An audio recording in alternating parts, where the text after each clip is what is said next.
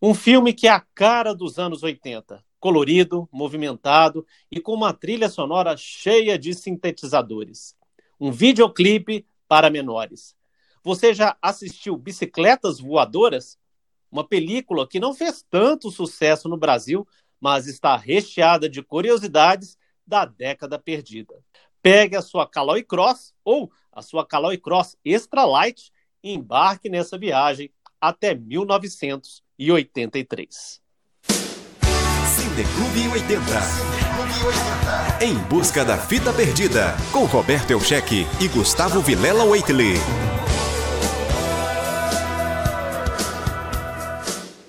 Bicicletas Voadoras ou BMX Bandits é um filme de 1983, um filme australiano do diretor Treshar Smith, com Nicole Kidman em seu primeiro papel no cinema, que interpretou a Judy, Ângelo de Angelo como PJ, James Lungington como o Goose.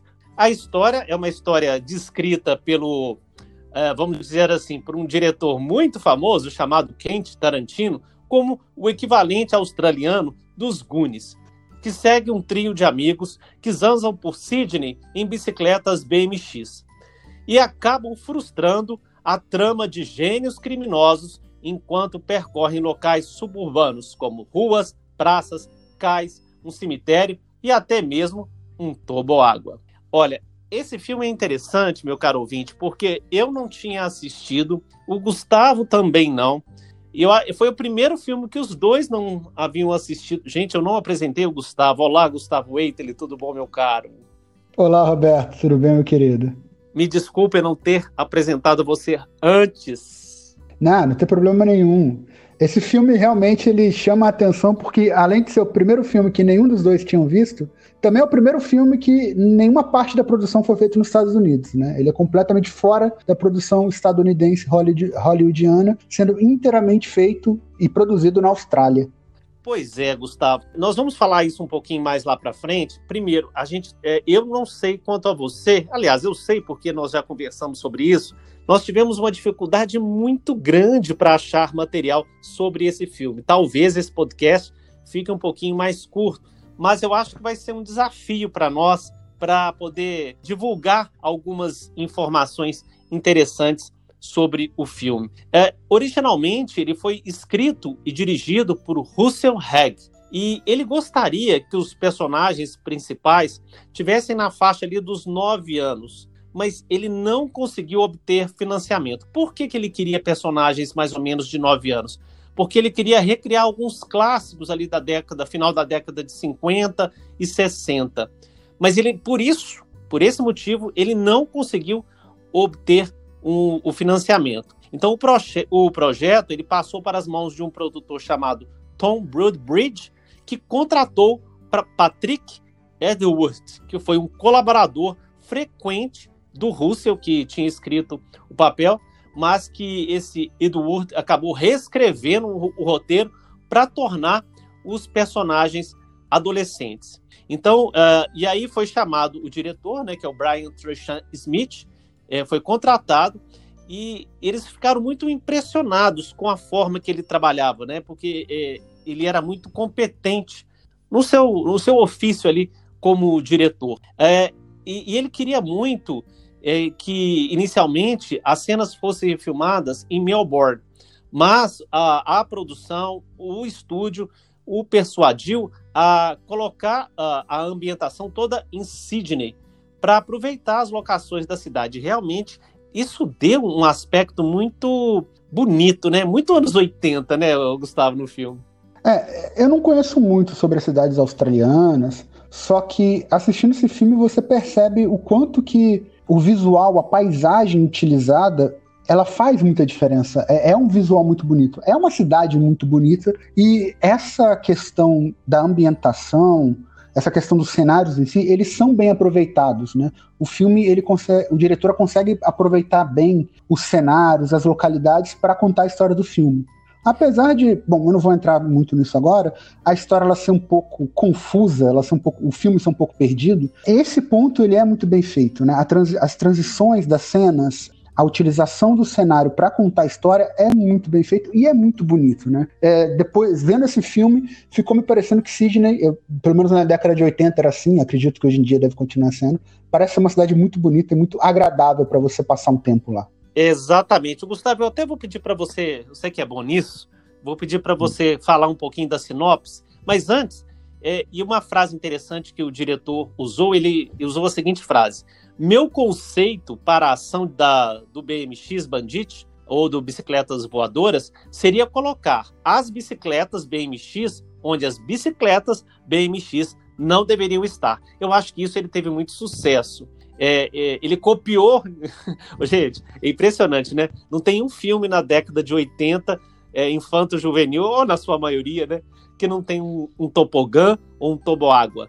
E ele conseguiu colocar as bicicletas, já dando spoiler para quem não viu, dentro de um toboágua.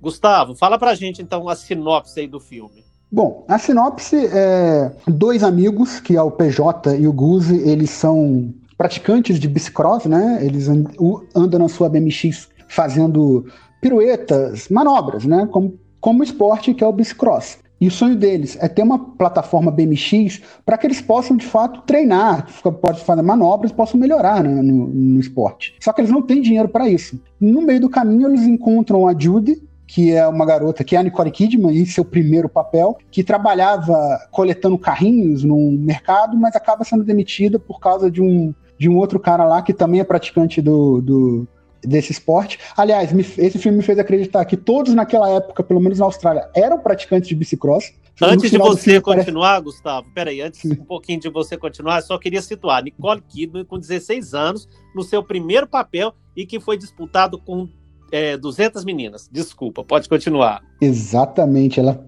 passou por um processo grande para conseguir o papel e depois ela também deslanchou completamente, né? Sobre essa atuação eu falo um pouco mais para frente. Mas continuando a história, é, Bom, eles ficam amigos. Ela também é praticante de, de bicicross. Ela também sabe fazer várias piruetas e várias manobras em cima da bicicleta. E um dia eles resolvem passear de barco e encontram um local abandonado que tem uma caixa mergulhada amarrada. Eles pegam aquela caixa para eles, porque, enfim, segundo o próprio fala do, de um deles, achado não é roubado, e descobrem que dentro dessa caixa tinham vários alquitalkies, né, vários rádios bem potentes, e resolvem vender aquilo para levantar dinheiro e fazer a pista. Agora, o detalhe é que aqueles walkie na verdade, pertenciam a um grupo de criminosos que estavam planejando um grande roubo de banco e iriam utilizar aqueles walkie aqueles rádios, né? Porque eles conseguiam entrar na frequência da polícia. Então, eles estariam sempre um passo à frente dos policiais. Então, quando essas, esses garotos pegam esses walkie-talkies para começar a vender, inicia uma caçada em cima deles, porque os walkie-talkies são centrais, pelo menos na cabeça do, do chefe da quadrilha, são centrais para que esse roubo tenha sucesso. Então ele manda dois, dois bandidos, né, dois criminosos para cima dele, que é o White, interpretado pelo ator David Arg, e o Mustache, interpretado pelo John Lee para conseguir recuperar esses walk-talks. Só que isso se mostra uma tarefa muito mais difícil do que parecia inicialmente. E o filme se desenrola todo nessa perseguição desses dois criminosos em cima desse trio de colegas. Gustavo, eu já vi essa história, mas o, o Quentin Tarantino vai me desculpar. Tudo bem, é um filme bacana. Eu acho que teve muitas reações overreact, é aquela reação exagerada. E eu, eu não sei se você notou isso, é, a última vez que eu notei esses tipos de reações foi no Maximum Overdrive, Comboio do Terror, é, ele se jogando. Ele já caía, mas a pessoa se jogava. Principalmente na cena ali do cemitério, que cai numa, numa tumba, num, num buraco no chão, numa cova, e ele se joga, os personagens se jogam, eu achei muito mal feito, meu Deus do céu. Concorda, Gustavo? Nossa senhora, é, é horrível, gente. É, é, realmente, algumas atuações são sofríveis. Os melhores são o trio principal, com um destaque maior para Nicole Kidman. Tanto que uma curiosidade aqui, nessa cena que você descreveu, Roberto, a, que a Nicole Kidman ela cai na tumba, né? A personagem dela cai, ela, a atriz, acaba se jogando por, por ela ter caído de mau jeito nessa de se jogar, ela acabou torcendo o tornozelo nessa cena e teve que ficar um tempo parada para poder se recuperar. Mas em relação ao que você falou desse overact, a gente vê isso, né? a gente falou em outros episódios, por exemplo, no Warriors tem algumas cenas overact, no Comboio do Terror tem inúmeras cenas, mas aqui, meu Deus do céu, Me desculpe, Tarantino, é um diretor que eu gosto muito, eu adoro os filmes dele, mas para esse filme ser um Goonies australiano, ele teria que melhorar, tipo assim, 500%, né? É, exatamente. E, Bom, é, e lembrando é que a Nicole Kidman, ela teve um dublê de cena, só que não, eles não conseguiam encontrar uma mulher magra que tivesse o corpo dela ali e acabaram colocando um, rapaz com uma peruca. Sem saber desse detalhe, é, ao ver o filme eu percebi já, mas que coisa estranha esse cabelo dessa mulher de repente ali para fora desse do, do, do capacete está um pouco estranho a, a, o corpo da Nicole Kidman. Bom, é agora é o que, o que acontece, e eu não sei se. Eu já, nós, eu já comentei isso com você uma vez. Eles, eu, eu não sei se Hollywood, um tempo, eles tinham mania de colocar. Eles fazem isso muito em Sexta-feira 13, na, nesses filmes de terror. Eles têm mania de colocar personagens mais velhos interpretando os, é, é, adolescentes ou, ou meninos, ou, ou, meninas, ou crianças. E eu acho isso muito feio. Isso eu acho que eu não sei, a, a, eu, não, eu não consegui encontrar a idade correta dos atores na época, tirando a Nicole Kidman, mas eu achei os outros dois atores, para serem considerados adolescentes, bastante com cara de velho, sabe? Eu acho isso também muito ruim nos filmes. É, quando você assiste Goonies, todos são realmente crianças e são excelentes atores. Aqui, esses dois com cara de velho, e assim, eu achei com uma, uma certa falta de estética, eu achei muito ruim. Destoa, destoa bastante. O Goose, ele ainda, talvez pelo tipo físico dele, mais magro, ele, ele, ele até me engana um pouco como adolescente. Já o outro não, você percebe que ele realmente é um pouco mais velho. Agora, o que me incomoda de verdade nesse filme, especialmente em relação à atuação, são os dois criminosos, o White e o Mustache. Não só por uma ação overact, por uma, por uma atuação exagerada, mas porque, caros ouvintes, meus colegas, Pensem em dois criminosos estúpidos. Não são criminosos atrapalhados. Em Goonies, os irmãos Fratelli, eles são atrapalhados. Eles volta e meia fazem alguma coisa que faz você rir, que você vê, nossa, como eles fizeram isso. Só que os Fratelli, eles te passam um certo medo, uma certa tensão. Você sente medo de encontrar com eles. A mesma coisa, por exemplo, em Esqueceram de Mim, que é um, também um grande clássico, que tem uns criminosos relativamente atrapalhados. Agora, esses dois criminosos do BMX Bandits, dos bicicletas voadoras, são completamente estúpidos. Há um ponto que eles encontram com a Judy, né, com o personagem da Nicole Kidman, e vão enganar ela fingindo que é da polícia, só que eles que acabam sendo enganados por ela, de tão idiotas que eles são. Meu Deus do céu, isso confesso para você, Roberto, isso é algo que me deu, me deu um nervosismo no filme, porque era uma coisa muito exagerada, era uma coisa muito pastelona, sabe? Tipo, não conseguia me convencer esses dois criminosos. Eu não teria medo nenhum deles se eu encontrasse com eles na rua ou se eles tentassem me abordar de alguma forma. É, e eu acho que isso é menosprezar a cabeça da, daquela criança ou daquele pré-adolescente ou adolescente que está ali assistindo o filme. Pensar que eles vão achar graça ou que eles vão é, achar que poderia ser real, como você mesmo disse, mas o filme arrecadou mais de um milhão de dólares. E lembrando que ele ganhou vários prêmios na Austrália. Bom, eu não sei nem te explicar para te falar o motivo por que, que ele ganhou tanto prêmio. Será que é porque é, é, naquela época se valorizava esse tipo de filme e não, não pode ser, porque Goonies é um clássico e também a gente está comparando com o top das galáxias, né? E eu sou apaixonado e eu, não, eu vou aqui defender ferozmente os Goonies. Mas esse filme é cheio de defeitos. É, o, o que eu, agora, aquele ouvinte, mano, tá, o que, o que, que é bom no filme? O que, o que, que é bacana?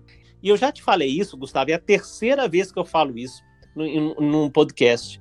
É, esse filme, e geralmente os filmes B, eles têm é, fotografias bonitas. E eu acho que acontece aqui também. Então você vê, assim, é, uma cena, a, a, na última cena final, principalmente, onde, tá, onde existe um, uma perseguição com as bicicletas, mais de 10 minutos parece que de perseguição, você vê claramente as paisagens lindíssimas de Sydney e uh, as casas, é colorido, é movimentado, como eu falei aqui no início do nosso podcast. O filme ele demorou ele foi rodado em apenas 41 dias de filmagens. Essa cena final que você falou da perseguição, e aí, aí entra uma coisa boa e uma coisa ruim, né, caro ouvinte? Para deixar claro, a gente tem que elogiar aquilo que é elogiável e tem que criticar aquilo que é criticável.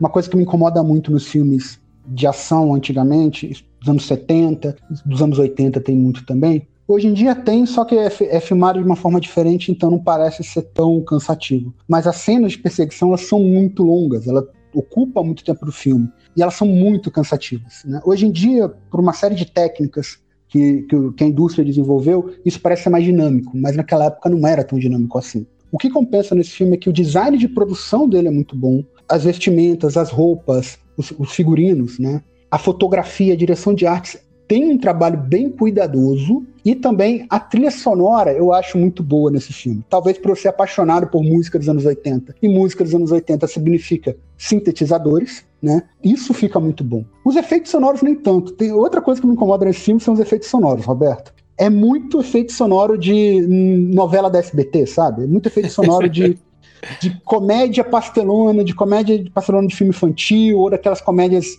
mais antigas, que você tinha uma trilha sonora mais rapidinha, com os efeitos sonoros para tentar tra trazer uma graça. Esses efeitos sonoros são muito cansativos. Mas Olha... a trilha compensa, o design de produção compensa e a fotografia também é muito bem feita. E vale a pena ver Nicole Kidman no primeiro papel dela. Ali já mostra que ela tem um grande potencial. Olha, e é interessante você falar isso, Gustavo, porque eu tô, eu tô lembrando aqui de um dos personagens, o PJ, é, e a vestimenta dele era um, um, short Adidas, se eu não me engano, é, puxado lá no umbigo. Eu falei, gente, não é possível que eu usei isso nos anos 80, não tô acreditando, enfim. Bom, e para você, meu caro ouvinte, que gosta de bicicleta, vou comentar as bicicletas usadas no filme, quem sabe aí você encontra alguma no eBay. É, bom, vamos lá. Foi uma Malver Star Supermax, foi uma Mongoose, uma Super Goose e uma Diamond Black Senior Pro. Eu acho que aqui no Brasil é aquilo que eu falei, equivalente a Caloi Cross ou uma Caloi Cross Extra Light. Gustavo, antes de eu, de eu passar, por quê? Gente, esse filme quase teve uma continuação. Eu vou falar um pouquinho sobre ela. Você não quer comentar mais um pouquinho sobre a trilha sonora, alguma música? Sim, tem só duas coisas que eu quero falar. Uma sobre a trilha sonora e uma antes disso. É que que eu falei tão mal dos, dos criminosos, mas o chefe dos criminosos, que é o Brian Marshall, o ator Brian Marshall, ele tá muito bem no filme, né? Ele é um ator britânico que estava ali no meio, não sei por que ele foi fazer esse filme na Austrália, mas ele atua muito bem, ele de fato passa um certo medo na cena que eles aparecem, especialmente falando com os outros vilões. E tem uma parte muito interessante que ele faz um discurso sobre a vida pregressa dele na Inglaterra e por que, que ele foi para a Austrália. E esse discurso, para ouvinte, ele foi improvisado, o ator improvisou ele no momento da cena. E ela ficou muito bem, ficou bem colocado apesar da cena em si não ser é, é, não ser uma cena que te causa muita atenção. Esse filme ele não consegue te causar muita atenção, apesar dele divertir bastante. E em relação à trilha sonora, tem duas músicas que ficaram né, que estão mais conectadas ao filme. Uma coisa interessante e importante para falar: esse filme ele não tem uma música que foi feita para ele, tá? Como acontece normalmente nos filmes de Hollywood, não tem nenhuma música que foi feita para ele, mas teve duas músicas que ficaram muito famosas por causa do filme e fizeram uma conexão depois num lançamento mundial, que foi a Ice Boys, da Petra Gaffney,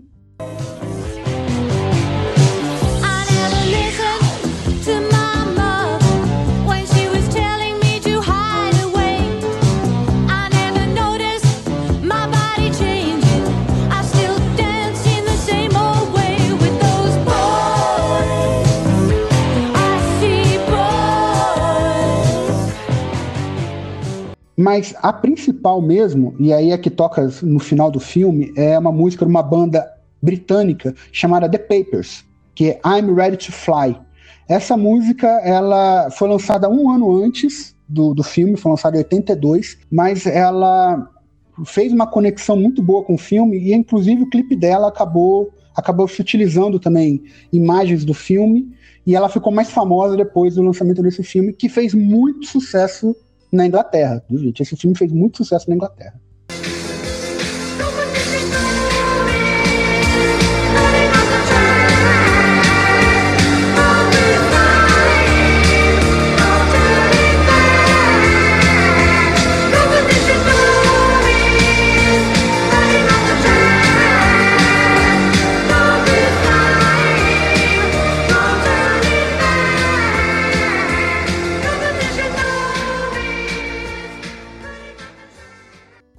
Banda escocesa de indie rock, a BMX Bandits, recebeu o nome do filme.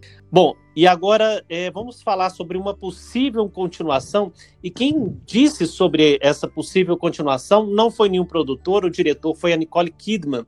Isso em 2017. Então, possivelmente, nós estamos em 2020, essa continuação não aconteceu, mas ela seria, ela se chamaria ainda, né? Ela se chamaria BMX Bandits Second Gear e a continuação ela seria focada nos filhos dos personagens Judy, Goose e o PJ. Quem passou essa informação para a imprensa foi a Nicole Kidman, quando ela participava de um festival na Austrália. E é, essa continuação, além das bicicletas, iria focar muito no, nos esportes radicais. Me lembrou um pouco aqui no Brasil da armação ilimitada. Eu acho que seria uma boa continuação, mas pelo visto não rendeu, não aconteceu e eu acho difícil de acontecer. A Nicole Kidman, com o nome que ela tem hoje em dia, ela poderia de fato, se ela realmente quisesse entrar nessa área de produção de cinema aí, fazer uma continuação bem mais robusta, né? Com um roteiro mais robusto, com uma direção mais. A direção nem foi tanto problema, mas com um roteiro mais robusto e com atores mais é, é, afeitos, digamos assim. Mas eu acho que perdeu um pouco do, do digamos assim, do time dele, né? Ah, os esportes radicais ganharam uma explosão muito grande, especialmente no começo dos anos 2000, que teria sido talvez um local melhor para esse tipo de filme ser lançado. Eu acho muito difícil isso hoje em dia, mas quem sabe a Nicole Kidman não se anima a tentar fazer um, uma produção um dia, porque, bom, é o primeiro filme dela, eu acredito que ela deve ter alguma relação especial com isso, né? Exatamente. Bom, é, Gustavo, acho que ficamos por aqui. Segundo episódio da segunda temporada. Próxima fita, quem traz? Ah, vamos já, vamos divulgar de uma vez que teremos um convidado especial para participar do próximo episódio? Sim, o próximo episódio vai ser um filme que você já divulgou para os, para os ouvintes da rádio, né? Exatamente. Mas o próximo episódio, gente, a fita. A, a, eu vou entregar agora nessa dica para o pessoal reouvir o primeiro episódio. Foi encontrado, vai ser encontrada dentro de uma caverna cheia de morcegos. É muito fácil. E, e, e, teremos também a presença do grande amigo meu, o Ailson Oliveira, que é um grande fã desse filme e ele tem uma análise muito boa e minuciosa para trazer para a gente. Perfeito. Gustavo, eu gostaria de encerrar esse episódio de uma forma especial. O nosso querido mestre Ricardo Mariano, o, a voz da Herbert Richards, aquele estúdio de dublagem no Brasil, famosíssimo e que é uma referência para todos nós que gostamos de rádio, de filmes, é, de locução. É, e ele fez uma grande gentileza em gravar uma pequena vinheta para nós.